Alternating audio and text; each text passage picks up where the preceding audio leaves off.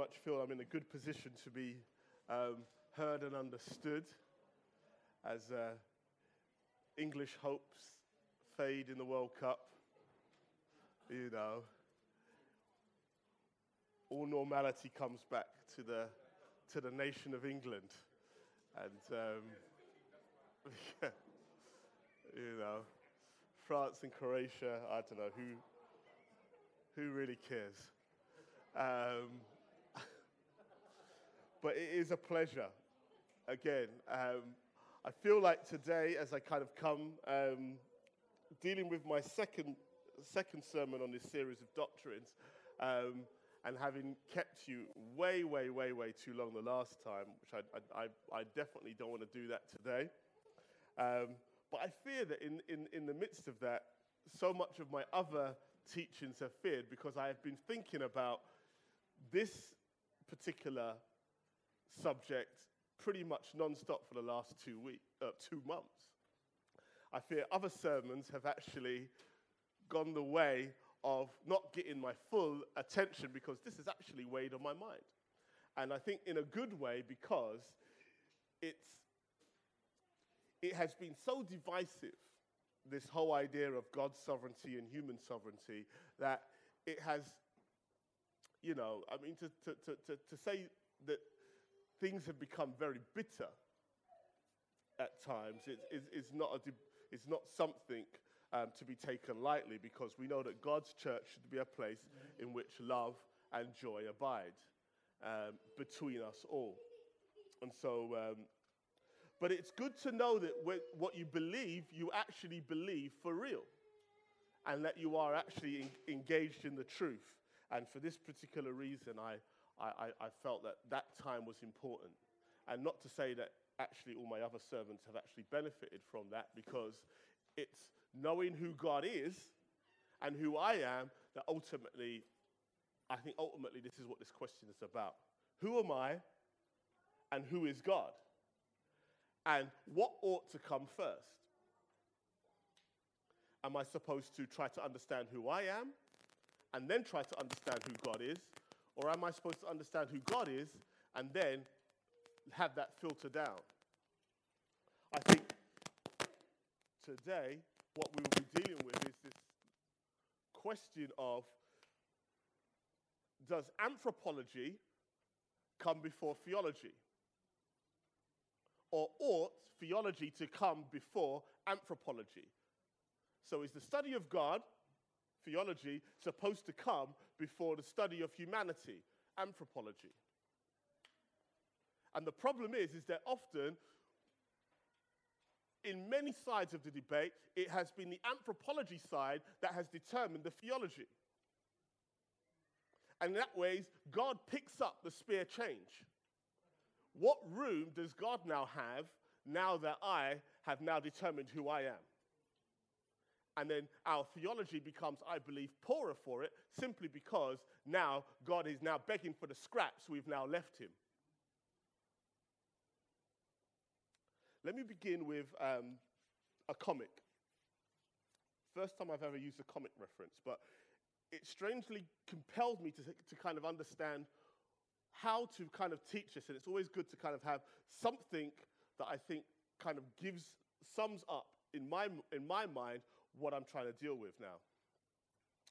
So back in 1984, a comic book came out called Swamp Thing. For most of you who read comic books, you may not have never heard of this, this particular character, but he is actually an important character within the DC universe. I am a DC man, not a Marvel man. Amen.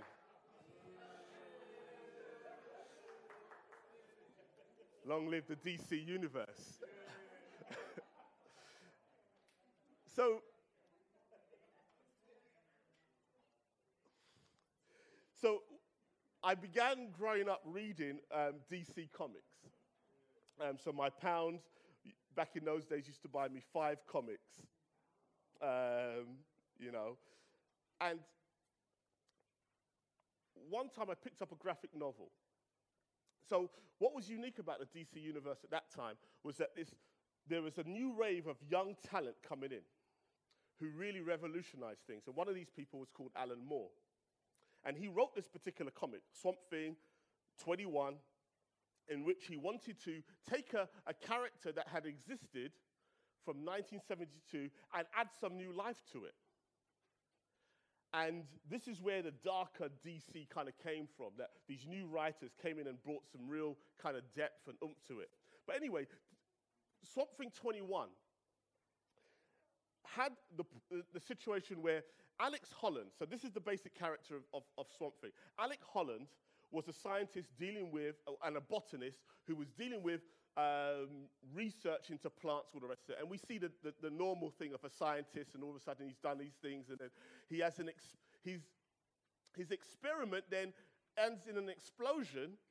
He, his body and all of the chemicals and all the plants he was with now fall into the swamp, and then what emerges out of the explosion is Swamp Thing. And so now Alec Holland is, is, is struggling like a Frankenstein kind of creature, uh, thinking that he has now been turned into a plant.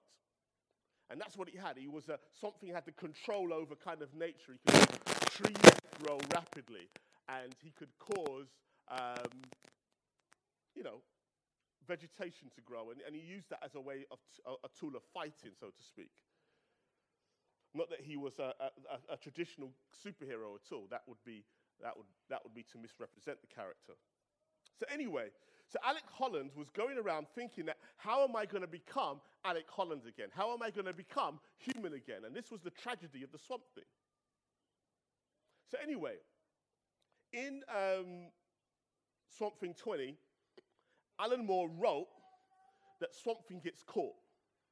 And he gets caught because another company, another chemical company wants to reverse engineer the process of what happened to see if they can do it again. You know, the, the typical thing of how can we use this for engines of war, you know, and all that kind of stuff. Could we make more swamp thing creatures? And so as so in, in number 21 now, as he's being caught, the comic is called The Anatomy Lesson.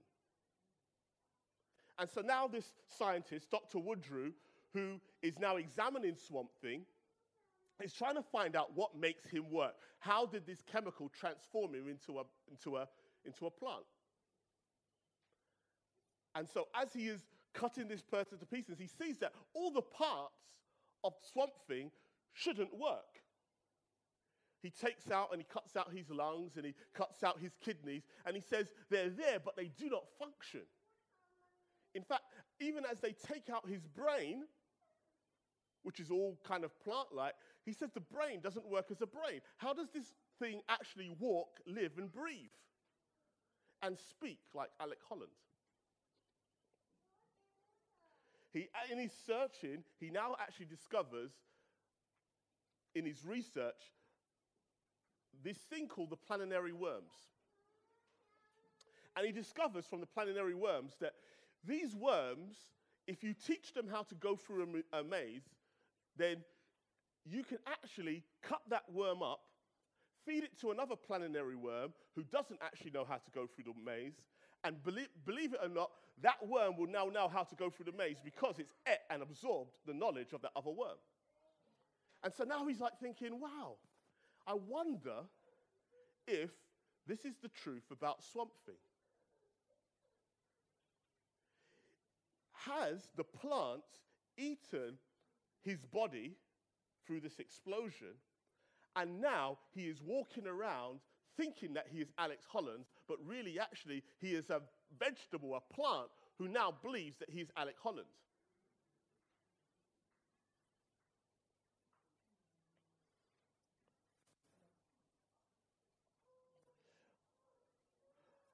That was the final truth of the comic. Here was Alec Holland, and he sets this company up because this, this guy who was researching, Dr. Woodrue, wanted the company to be destroyed because he knew what would be the outcome. And so he, he sets up so that Swamp Thing, when he wakes, he will read the report that has been written about him, knowing that it will horrify him, knowing that he will never be Alec Holland because he never was Alec Holland. He is a vegetable. He is a plant walking around believing he is a, he is a, a man who really he isn't.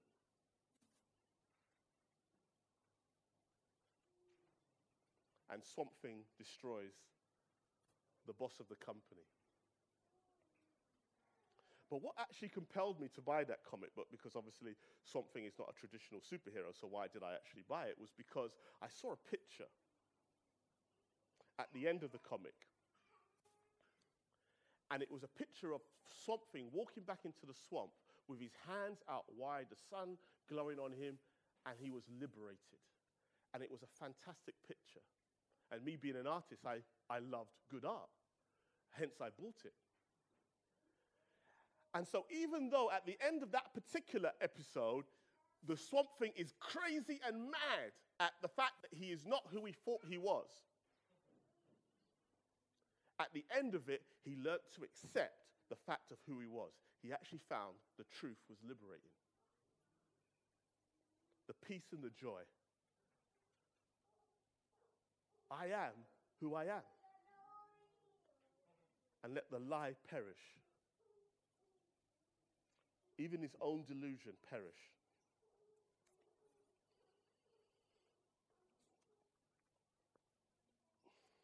The truth can be, is often, if not always, humbling. We are not who we tend to think that we are. You know, one of the things of, of, of uh, as Romans, as I will get into that a little bit later, um, Paul tells everybody everyone needs to humble themselves so that, they, so that no one thinks more highly of themselves than they ought to.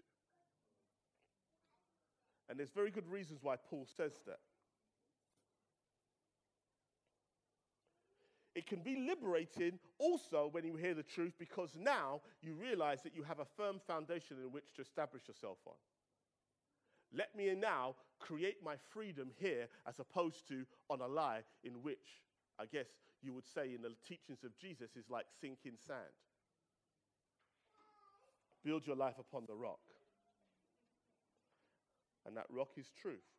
And that tells me that, again, in a, in, a, in a very subtle way, that actually my theology ought to become before my theology, my, my anthropology.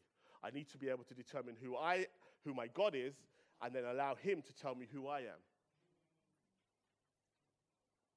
A couple of scriptures.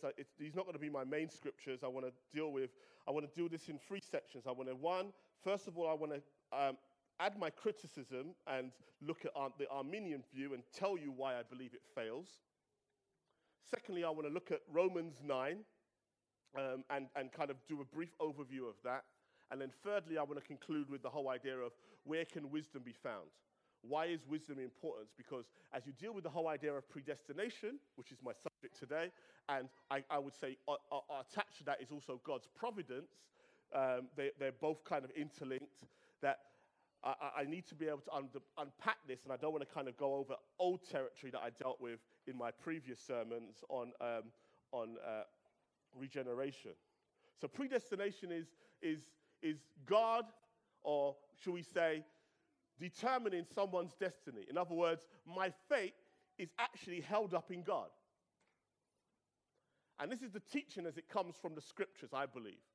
My fate is ultimately in God. And in that sense, you can see why both providence and both predestination pretty much speak about the same thing. Two scriptures I want to begin with is Proverbs 16:1. The plans of the heart belong to man, but the answer of the tongue is from the Lord at the end of that, at that same chapter, Proverbs 16:33, the lot is cast into the lap, but its every decision is from the Lord. The lot is cast. Who's going to win today? Will it be France or will it be Croatia? God already knows, even if you don't know. Will England win in four years' time? God only knows. Let's pray. Father, as we dig into these things and as we, um, we think, Lord, um, where, is, where is the fate there, Lord God? Where am I? Lord, help us to do this well. Help us as we look into your word. Help us as we look into our own lives as well. Um, help us, dear Lord God, to maybe even reorganize ourselves. If we have not done so, to be able to put our theology, our understanding of who you are before all else. Lord, help us to do this because, Lord, it's the ground that you give us that is actually liberating and not the ground that we take for ourselves, not the, as it were, the presuppositions that I take for myself that are ultimately um, going to help me, but the presupposition that you are who you are, and then all else flows from that, the Lord God. Help us to do that. Help us to reorientate our lives around you. Help us to realize that the sun doesn't, doesn't revolve around myself, but that, Lord God, that all, all creation flows to your beat. And as we do so, dear Lord God, help us to find our peace in that, our joy in that, and ultimately, Lord God, what I believe in application, our security. That, Lord, you are who you are and that you are good and that you have good intentions for us. And like, like you said to Jeremiah, I know the plans I have for you, and they are for good and not for evil, to give you an expected end. Lord, help us, dear Lord God, to regain if we have lost that security, because as we understand who you are, Lord God, we will find our peace. Lord, help us to do that. And if, I, if, if my words help that, Lord God, and help your spirit to, to ignite that into our hearts today, then, Lord God, then I give thanks to you because you have made that so.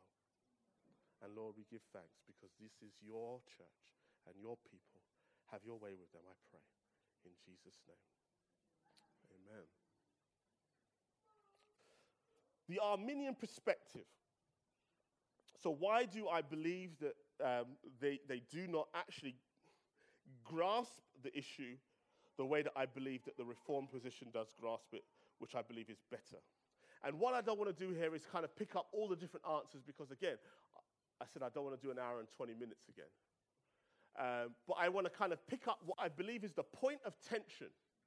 In other words, where, where do we ultimately disagree? And then use that as, as, as a means to say, well, this is why I believe it is wrong.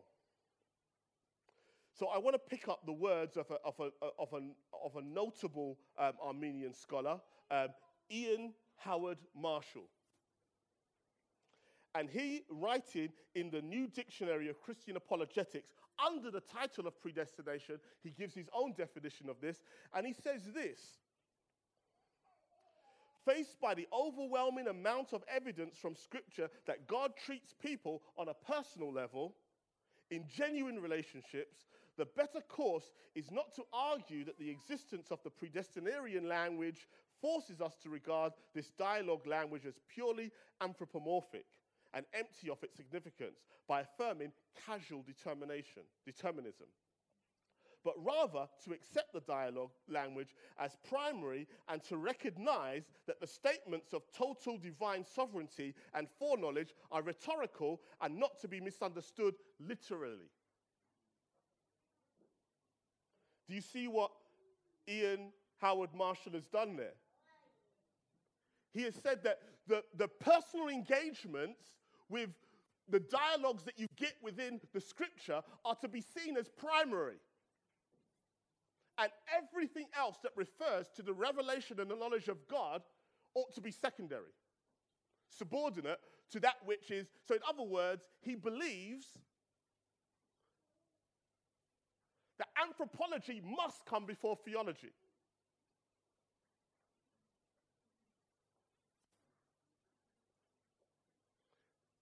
He's passed away now and he's a, a learned scholar, but I have to criticize him, criticize him where he's at as a prominent exponent of this particular point of view. And this is here he, here he is in a section on Christian apologetics in an evangelical book telling us that we should ignore and treat the words and the speeches about God as secondary. In other words, the Bible is a revelation of man and not actually a revelation of who God is. And herein lies my problem because, as far as I'm concerned, Arminians are basically students of the Enlightenment. Man is the measure of all things. In other words, determine who man is and then base everything he understands and rationalize upon him. That's a problem for me.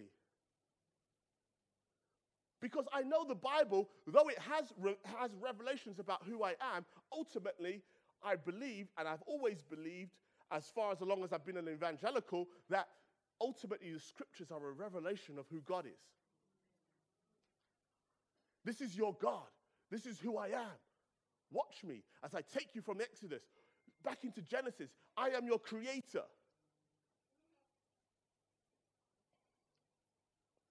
I don't agree with Marshall. And I'm glad that he put his case as clearly as he did because this is the problem.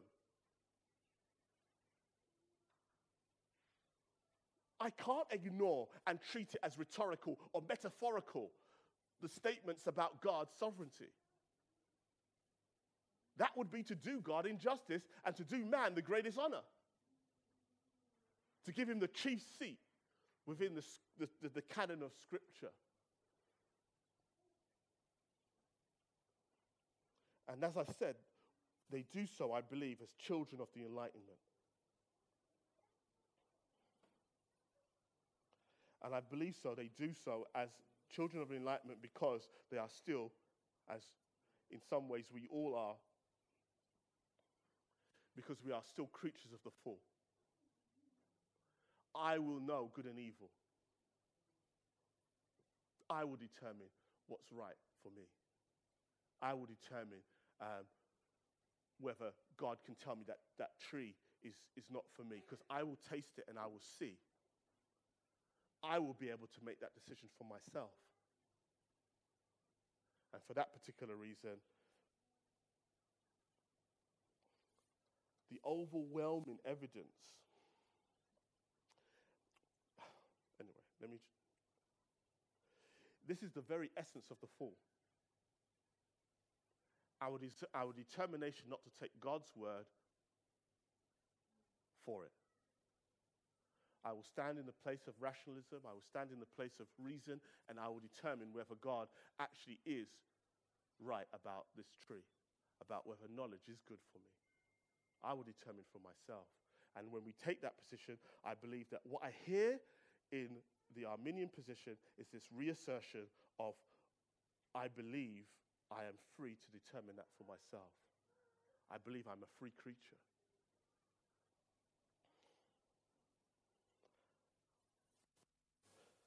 What we see also, contra to, um, to Marshall, is the overwhelming evidence of the biblical narrative is the human resistance to being the creature they are designed to be before God. That's the overwhelming message I see I see a whole lot of people all the way up to Christ and all the way after Christ failing to meet the mark. Even David, standing at the pinnacle of, of the biblical account in history, fails God and fails his people. The overwhelming evidence for me is that we are all determining what's right for ourselves at some point in life.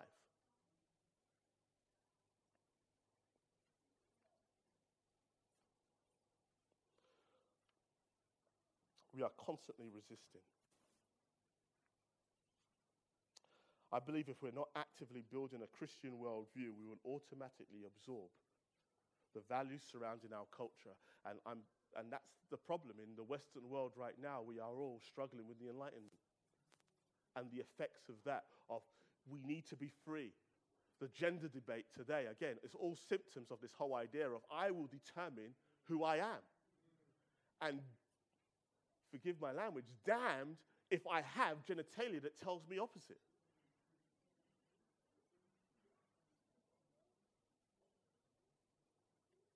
We are all experimenting with this whole idea of self determining ourselves.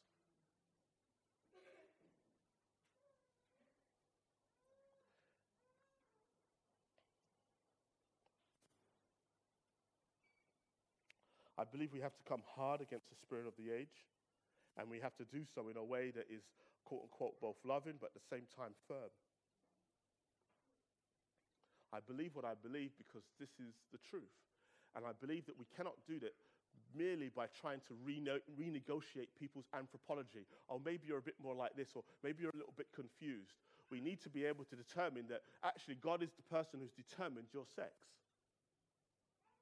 and he's left you with great evidence towards that effect.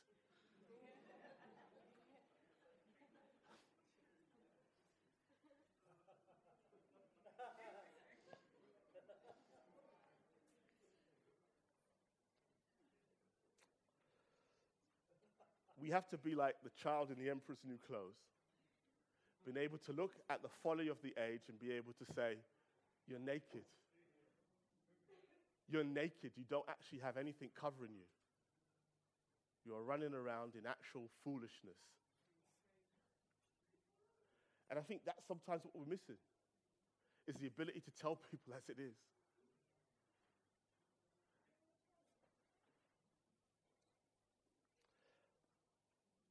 I believe that also the you know one particular problem that also occurs, and again, um, Wayne Grudem in his um, analysis of the Arminian position uh, makes this assertion. I just reaffirm it for you that if God is not the ultimate sovereign, the determinate, uh, the, the, the person determining all things, a problem emerges with the whole issue of the new heaven and the new earth and this is my final point on my criticism of, of our, the Arminian perspective. Are we to believe that a new rebellion is possible if man's essential nature is, is, is that he is free to make whatever decision he was, as much as God can impress upon him his grace, that ultimately he now determines where he's going to go, then how can we be assured that a new heaven and a new earth won't fall into a new rebellion. If God is not so impressing upon our will to obey Him and to be in relationship with Him, how will we ever be able to say the new heaven and the new earth will be eternal bliss? That problem emerges. And I know they'll say, hopefully not caricaturing them, that we will not want to disobey. It will be perfect. But then we arrive at Adam and Eve again. It was perfect there too.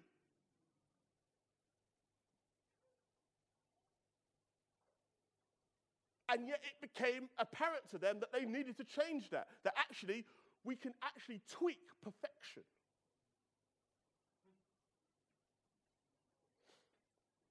I rest my case there though there are many other things that could be said.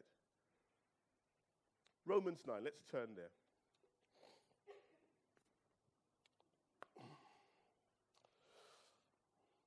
I want to kind of read through this quickly, kind of go there, because this is again where, the, where, where, it is, and I want to do something scriptural with you, um, at least at the heart of what I'm doing in my message.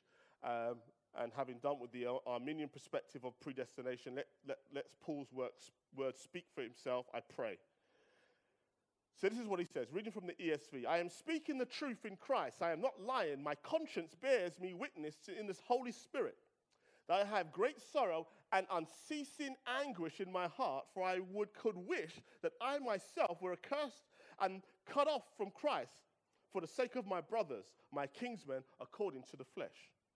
They are Israelites, and to them belong the adoption, the glory, the covenants, the giving of the law, the worship and the promises. To them belong the patriarchs, and from their race, according to the flesh, is the Christ, who is God over all, blessed forever. Amen. But it, but it is not as though the word of God has failed. For not all who are descended from Israel belong to Israel, and not all are children of Abraham because they are offspring. But through Isaac shall your offspring be named. This means that it is not the children of the flesh who are the children of God, but the children of the promise are counted as offspring. For this is what the promise said About this time next year I will return, and Sarah shall have a son. And not only so, but also when Rebekah had conceived children by one man, our forefather Isaac, though they were not yet born and had done nothing, either good or bad, in order that God's promise of election might continue, not because of works, but because of him who calls, she was told, The older shall serve the younger. As it is written, Jacob I love, but Esau I hated. What shall we say then? Is there injustice on God's part? By no means. For he says to Moses, I will have mercy on whom I have mercy, and I will have compassion on whom I have compassion. So then it depends not on human will or exertion, but on God who has mercy. For the scripture says to Pharaoh, For this very purpose I have raised you up, that I might show my power in you, and that my name might be proclaimed in all the earth. So then he has mercy on whoever he wills, and he hardens whomever he wills. You will say to me, then, why does he still find faults? For who can resist his will? But who are you, O man, to answer back to God? Will what is molded say to the molder, Why have you made me like this? Has the potter no right over the clay to make out of the same lump one vessel for honorable use and another for dishonorable? For dishonorable use.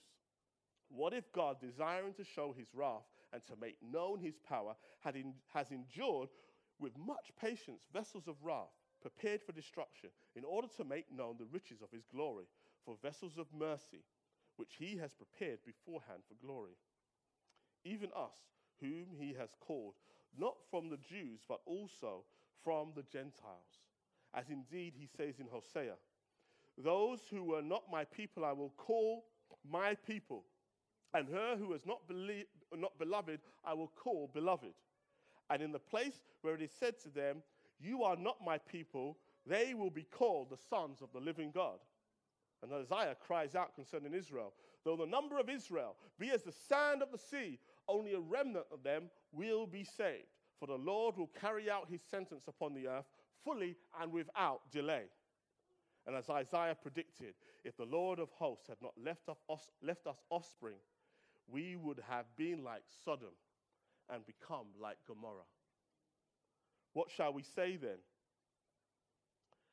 That Gentiles who did not pursue righteousness have attained it, that is, a righteousness that is by faith. But that Israel who pursued a law that would, be, that would lead to righteousness did not succeed in reaching the, that law. Why? Because they did not pursue it by faith. But as if it were based on works, they have stumbled over the stumbling stone, as it is written Behold, I am laying in Zion a stone of stumbling and a rock of offense, and whoever believes in him will not be put to shame. Amen. So, what does this mean?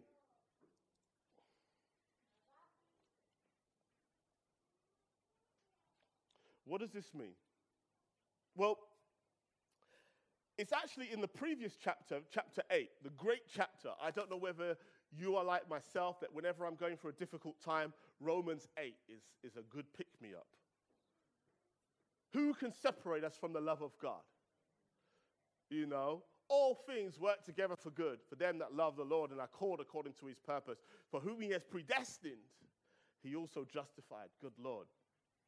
Great to hear that in times of failing, in times of difficulty. Romans 8 is a go to, ought to be in your books as well. Give it a try if you haven't. Now, he's just, Paul has just made these statements about who can separate us from the love of God based on the whole idea of predetermination, of predestination.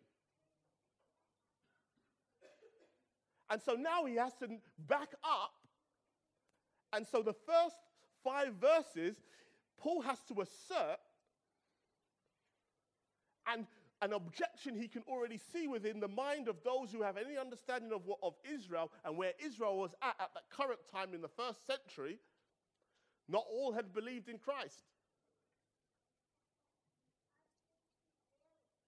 And, he, and he's now dealing with the question of, well, basically, if God is so determined to save his people, what about Israel? If he is the one who's determining, are they not the called and the chosen people? Why are they not saved? Why are they not believing? And so Romans 9 is now having to back up this statement. And for the next three chapters, he's going to go over the same matter. And so, therefore, people will find that chapter, chapter 8 and then chapter 12 is the logical conclusion of those two things. But he has to, so 9, 10, and 11 are like a parenthesis in this whole issue of Israel. And in chapter 9, he has to deal with this whole idea of, well, basically, if Israel is not saved, then basically, how can I believe that God will save me also? Where is my security if he has left these guys to the wayside? That only a handful of them are saved.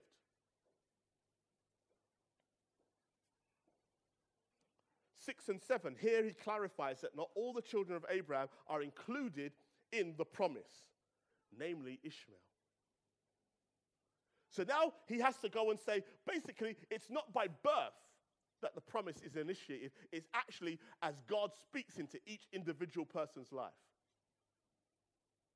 It's of the promise, he says, not by mere physical birth.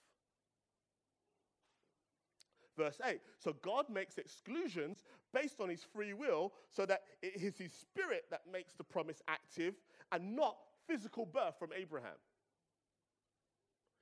So he's now saying it's God who has to, and he's free because he is the ultimate person. He is the true person who's actually saying, This person I am calling. No, Ishmael, no, nothing to do with him. I'll help him, I'll, I'll make him be a prosperous nation, but he will not inherit the promise. Which cancels out any legitimate claim through Ishmael via Islam that this is the true path. True religion will come from Isaac, not Ishmael.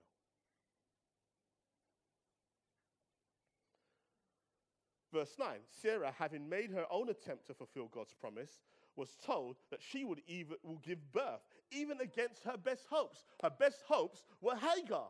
That's the best hope. That's the best I can see of this situation coming. And but she's told, no, you will give birth. And it's almost like now, as he highlights this situation, he was saying that Sarah was beyond physical birth. So, even in the process of physical birth, God is showing that my sovereignty over your womb is the ultimate decider. Do you see that? Not your, not because if, if he'd done it to, to Sarah, who was 30 or 40, well, we could say, well, she was born and ultimately is. He takes a woman whose, whose womb is dead to re emphasize his, his whole idea that I am the ultimate determiner of what's going to happen in your life.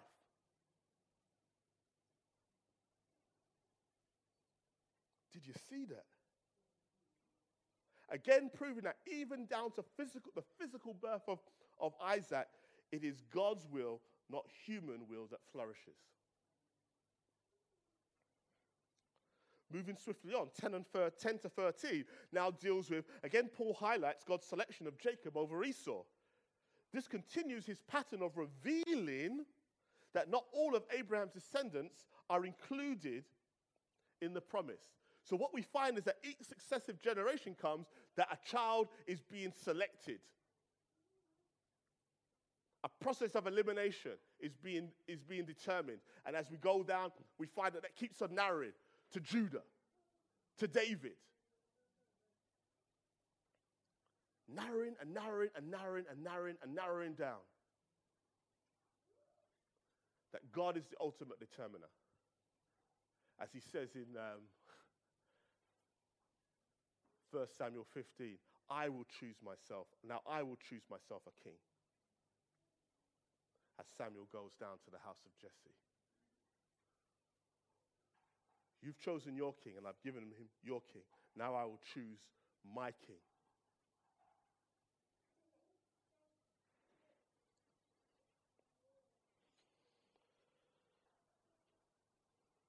He continues this pattern of revealing and stripping down. But also note that God's selection did not make, did not, God did not make his selection in accordance with merit. And he makes it quite clear here. It's not because he's, he, as again, the Arminian will say, because God sees our good works and somehow says, well, let me just join with that bandwagon. Uh, because again, it's our case of doing our anthropology before theology. And so, therefore, God is just jumping on the bandwagon that's going to win. So ultimately, God is just, just going with the flow because I can see what's going to happen because God, I, I, go in like my little time machine and see what's going to win. Let me just jump and put my bets on the person who is actually going to win. And then God is cheating, basically. Don't I look powerful? Because I know who's going to win.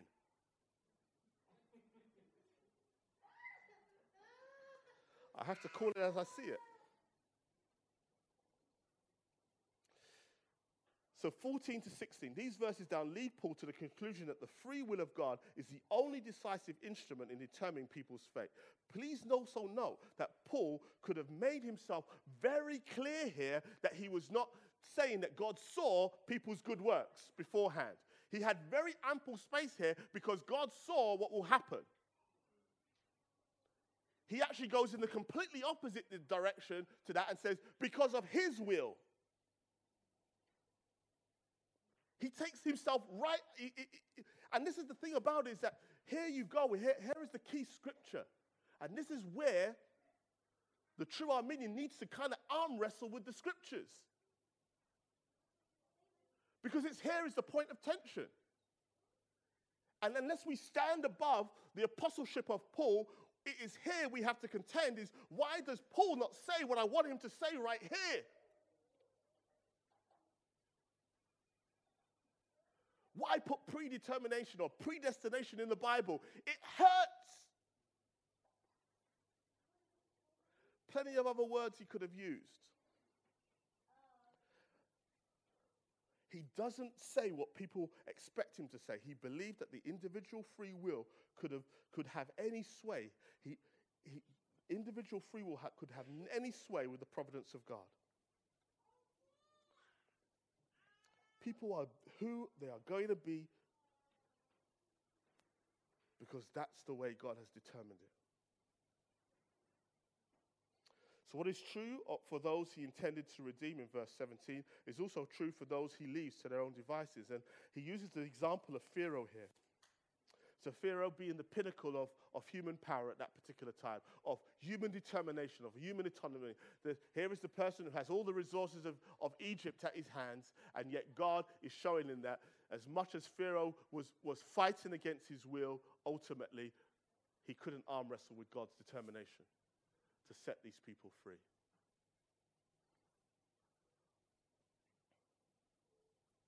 At a time, and I think that he particularly chose to manifest himself at a time, not in a modern age of democracies and the rest of it. He, t- he chose a time when, when kings were, were, were considered to be gods. And I think that's very important. God chose to do this demonstrating thing. He didn't wait for ages and ages and he says, Well, look, uh, Abraham, your people will be delivered in, in, in 3,000 years when, when democracies will be set up and all the rest of it. He particularly chose a time when, when, when, when kings were identified as deities.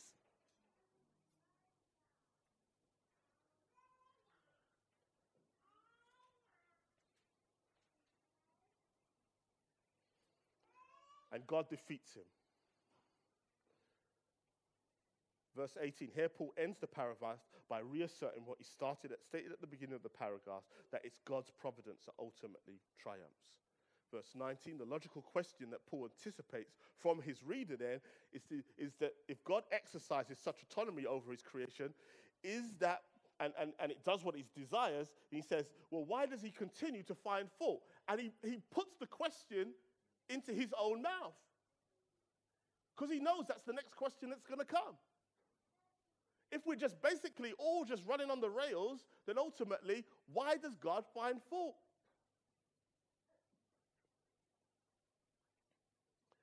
It's a good question.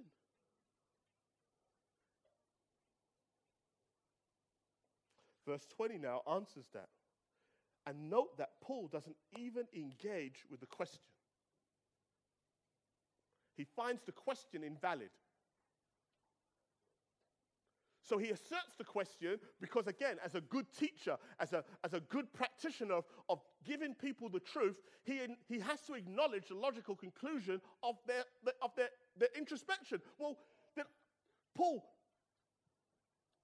there's a problem here.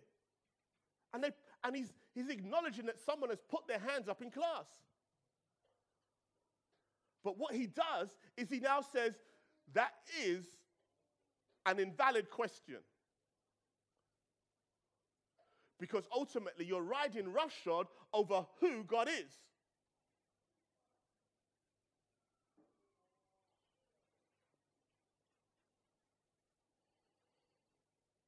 the creature create, the creature creator distinction doesn't allow for human rights.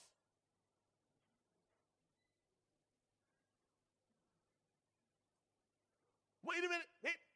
Let me run to the European Court of Human Rights. Someone is here determining what I'm going to do and is running roughshod because they won't allow me to be a transgender. Lord, you, you, you, you, you can't do that. I'm free. There's no running to any court of human rights against God. There is no judge that sits above him in which, well, oh, actually, God, you've overstepped your mark. It's invalid. The very fact that he is the creator is basically says you have no you can't answer to the person who owns you. And not in the case of slavery where even slaves might have had rights in that age. The creature creature distinction basically means that we are owned by God because he made us from nothing. Our very existence depends upon him. Which court are you going to take him to?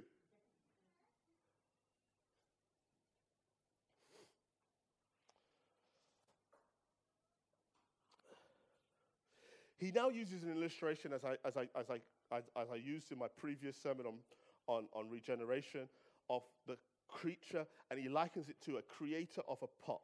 I am the potter, you are the clay. I'm making something. Please don't tell me what I'm making.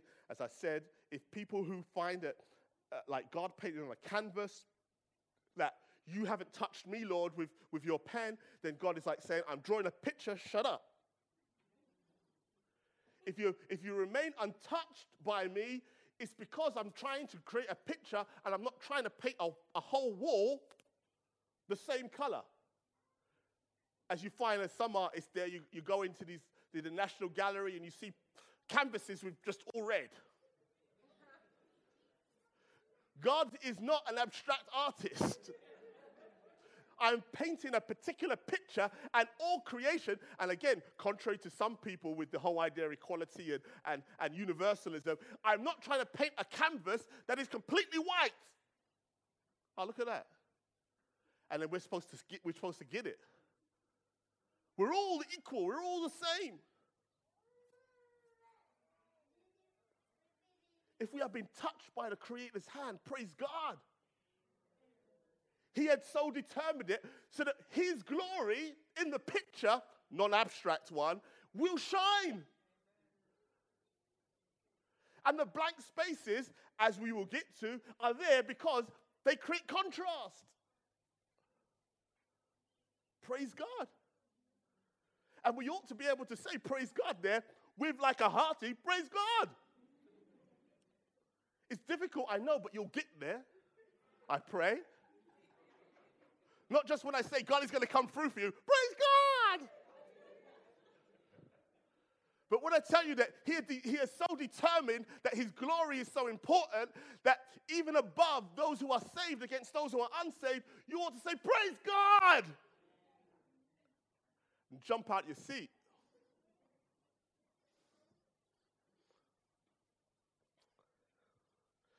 So how do we deal? And I think sometimes here maybe an illustration is different. And, and I thought that, and this I gave great thought to this, and I said maybe again, as we deal with the fact that God is actually personally engaging with us, I don't disagree with the fact that we see a dynamic between ourselves and God.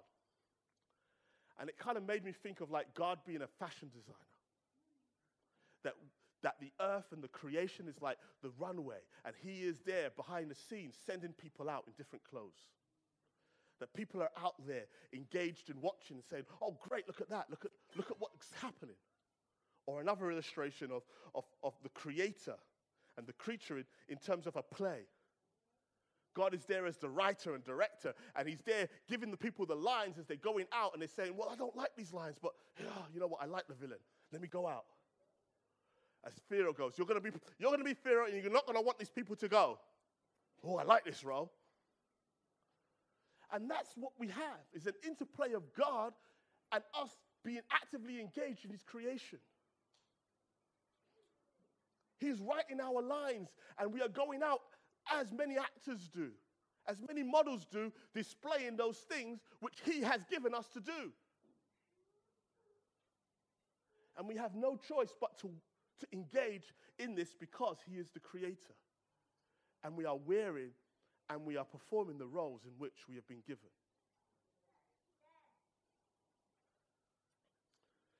22 to 23, here Paul elaborates on the relationship between the vessels of honor and dishonor and states that the only reason God tolerates the vessels of dishonor is for the sake of the vessels of honor.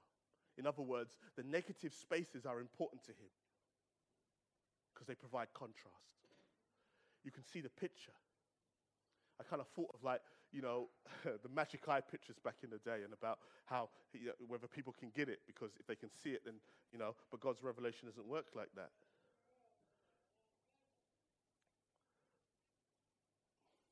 But God has created the negative spaces for the purpose of his glory. He, he, elaborates in 24 to 26 that the vessels of honor will include both Jews and Gentiles. In other words, who are those determined? Who are those who have been touched by his hand? Jews and Gentiles are included. In 27 to 29, Paul then sums up his point again by affirming through the words of the prophets that not all Israel is included in the remnant. And I like this as I go back to verse 29. If the Lord of hosts had not left us offspring, we would have been like Sodom and become like Gomorrah.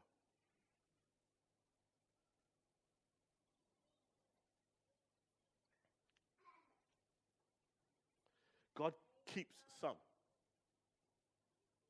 And not all Israel is Israel. As again, as we deal with the whole the difficult issue of, well, how comes not everybody is getting saved? How comes people are walking away? It's the same question. Not all Israel is Israel and they're just manifesting themselves as they walk away from the Lord.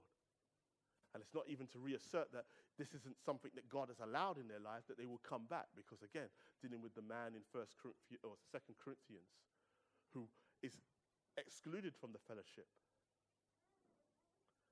Time is revealing these things, and it's important that we take note. So the Gentiles achieved righteousness, verses 30 to 32. Uh, righteousness purely through faith in God, whereas the Jews, through the mechanics of the law, did not. In other words, again, it deals with the whole idea of, well, if I come in and I just act as a Christian, then that's the kind of the same thing. That I got the law, and so it's all good, and uh, I just go through the law, and, and then the law kind of brings me to where I need to be. Again, it, it, it talks about the whole idea of going through the mechanics of Christianity. I got baptized, I went to believers' classes, all the rest of it, mean nothing. In the grand scheme of, has God revealed to you his son? I cannot just take a logical conclusion. I can't just look at the Ten Commandments in static and, and, and just think, well, I just do this and then I love God. There has to be some kind of emotion in it. None of us want to be loved through the motions. I'll just remember your birthday, give you a, a, an obligatory card, you know, not even a proper gift. I'll give you a gift card. Um, I, I, I, you know, I love you, honey. I love you too. Good night, honey. The, the motions don't do it. And this is why I say the Jews, through the law, couldn't accomplish this. The going through the motions, oh, I'm going to temple, lamb, bam, thank you, Lord, I'm blessed. It wasn't working. I never intended to work that way. Because at the heart of the commandments was, You shall love the Lord thy God with all thy heart, with all thy strength, with all thy might, with all thy soul. And no one can do that. No one can make us fall in love with somebody else unless we are engaged in it, unless it's revealed to us the beauty of that person.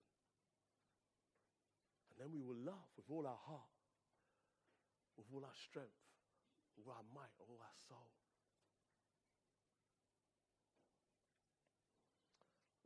Let's not take, let us not take second best. So people can mimic a work of God, but it's not the same. And many people do, I'm afraid. But what I'm talking about is here the external work is not the same as the internal work of a changed heart. And that's why Ezekiel 36 to 26 to 28 is important. And it says this And I will give you a new heart and a new spirit. I will put within you, and I will not remove, and I will remove the heart of stone from your flesh, and I will give you a heart of flesh.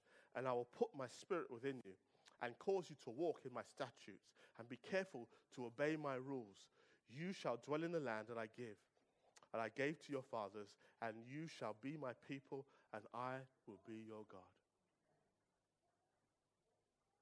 We got stuff to do.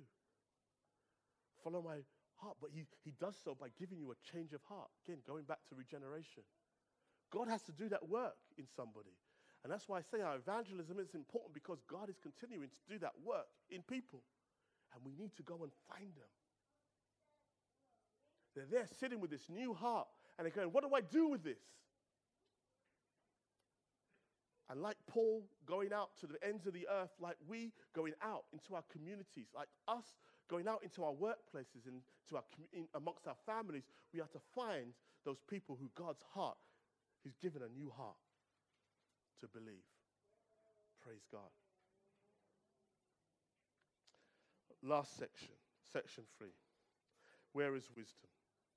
All right, I want to run through some chapters in Acts. I believe that, so here my point is, is that I believe that Luke very much uses this whole idea that God increasing the church is important. And again, highlighting the evangelism and, and, and why we go out and why it's important to find these people. Acts 2 46 to 47 says this, and by day, and day by day, attending the temple together and, and breaking bread in their homes, they received their food with glad, uh, with, with glad and generous hearts, praising God and having favor with all the people. And the Lord added to their number day by day those who were being saved. Acts 11 18. And when they heard these things, they fell silent and they glorified God, saying, Then to the Gentiles, also God has granted repentance that leads to life.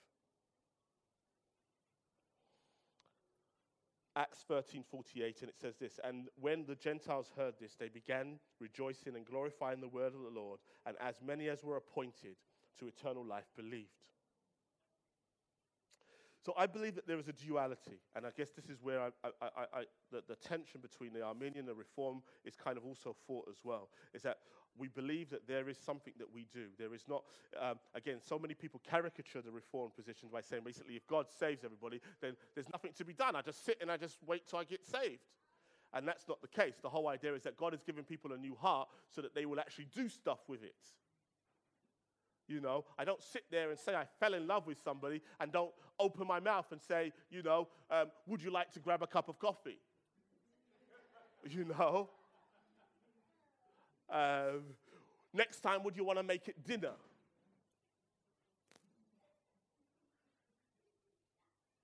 How about meeting my pastor? That's a tougher one, isn't it? But that's the whole idea is that we respond. And this is the fact is that our we are engaged with God as we, we, we get this heart. We go, I need to do something with this heart. I love the Lord. I need to do something with it. And I, they were added to the church. And I believe that at the heart of, of Luke's account of the Acts of the Apostles, I believe that Paul stands as, the, as, as, as one of, and this is just me, I haven't read enough to be able to see if other commentators agree with me, but I believe that Paul or Saul stands at the heart of the Acts as a, as, as, a, as a depiction of somebody. If there was one person in that particular point in first century Palestine who was not willing to become a Christian, I would have said it was Paul. Simply because every other Pharisee was content to sit down and just persecute the Christian that was in their reach. Or persecute you. Paul, I heard there's some over in Spain. Give me some tickets so let me go to Spain and let me go get them too. Then hopefully I can then get to Africa and I can get to. I want to rid the whole world of Christians. Wherever they are, I'm going to find them. Like taken. Wherever you are, I'll find you. and I will kill you.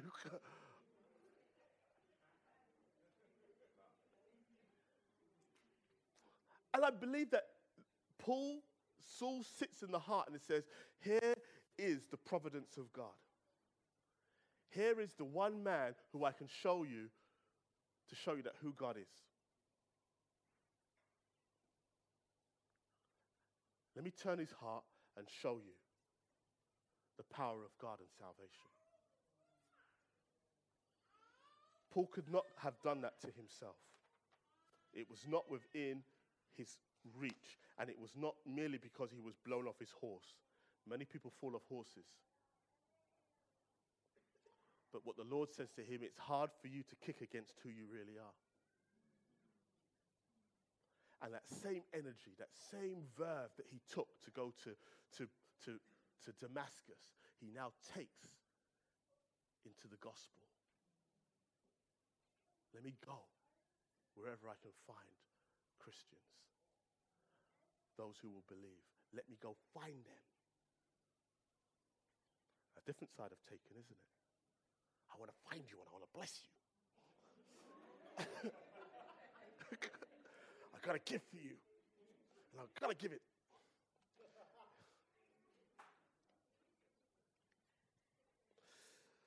All right, let me fly through the next couple of sections and, um, and then with my chat. Uh, the problem, I think also there's a problem, there's a problem with the whole idea of being temporal.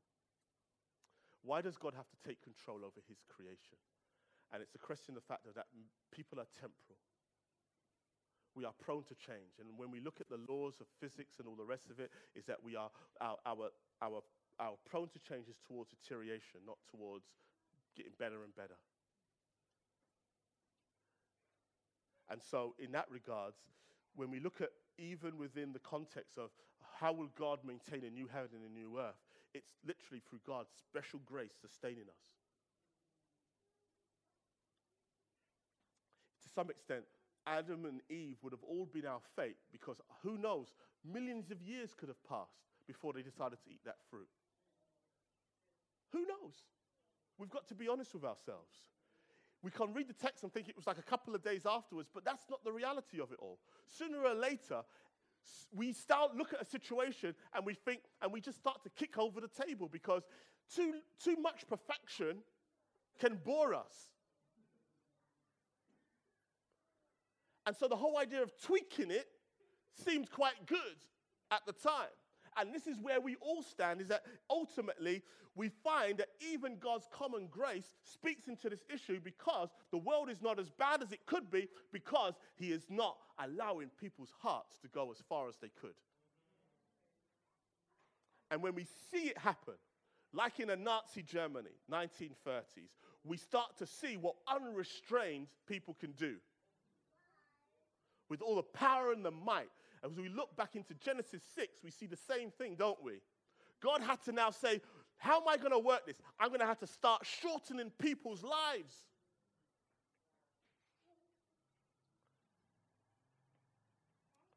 Both common grace and special grace is the only thing that doesn't put this world in Sodom and Gomorrah. Doesn't put this place into the, into the antediluvian world before the flood. And I think that's the nature of why God has to, in his sovereign will, sustain all of creation. My final section is knowledge versus wisdom. I wanted to read here um, Job 28, but I, uh, time will not permit me to do so. Why do we make this, these, these poor exchanges and, and think somehow that we, uh, we can be trusted to make the right decision about salvation? Let me, I want you to read it in your own time, but I'm going to kind of give you an idea of what Job 28 is about. So just before Paul, so just as all the people, um, Bildad, Eliphaz, and Zophar have speak, spoken, and everyone has had their say about Job's situation. And just as Job is about to make his final speech, it would appear that the narrator, in the middle of all these debates, in the middle of all these people talking about they know who God is and they know who God, what God will do, and that's why we know that Job's a sinner. And, and Job, in his own sense, uh, if I could take God to court, then I'll show God, you know, that he's not right to treat me like this. In the middle of it, the narrator now comes and he talks about the ingenuity of man. And he speaks about the ingenuity of man, where he talks about how how men go and dig into the earth and they can find ore and they can find gold and they can refine it and they learn how to make light come into dark places. we look at it today. I work, I work in Gatwick, right by the runway. I see massive planes floating in the sky. And I wonder all the time. How can someone so much weight and I see it hovering? I say, have you ever seen when the air brakes are on and they come down so slow? And I'm like, and I'm looking at it, is that just hovering in the sky? I look and I say, man is ingenious. He is smart.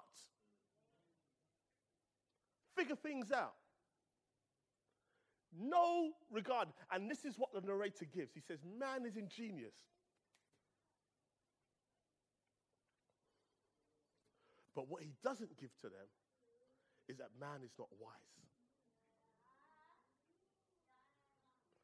And so often in this debate is that we get strung up in the fact that we are so smart. Oh, I know how to do things. Oh, I know. But none of us are wise enough to be saved. None of us will sit down and choose to be saved. None of us will choose to be under the autonomy of God. None of us. There is none who seeks God. No, not one. And this is what he highlights is that ultimately the only place that wisdom can be found is in God. And he waits till all these men have spoken and he inserts that and he says, This is what's lacking. Job is a book of wisdom. The only one that speaks wisdom is God. All of us are playing God. And that's why we need to pray for it. As James 1 tells us, let's pray for wisdom that God will give us so that we might make the right decisions. That wisdom is revelation, and it only comes from God. And this is exactly what sits at the heart of Job. And this is why I read Romans 16 in closing 25 to 27.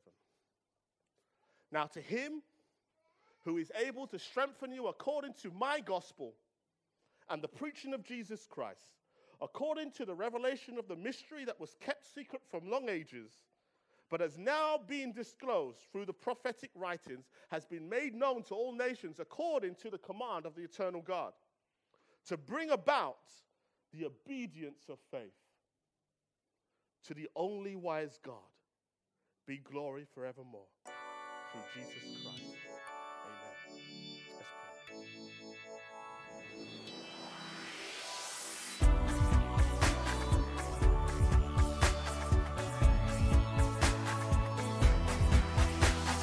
Join us next time for more of God's truth to transform your reality.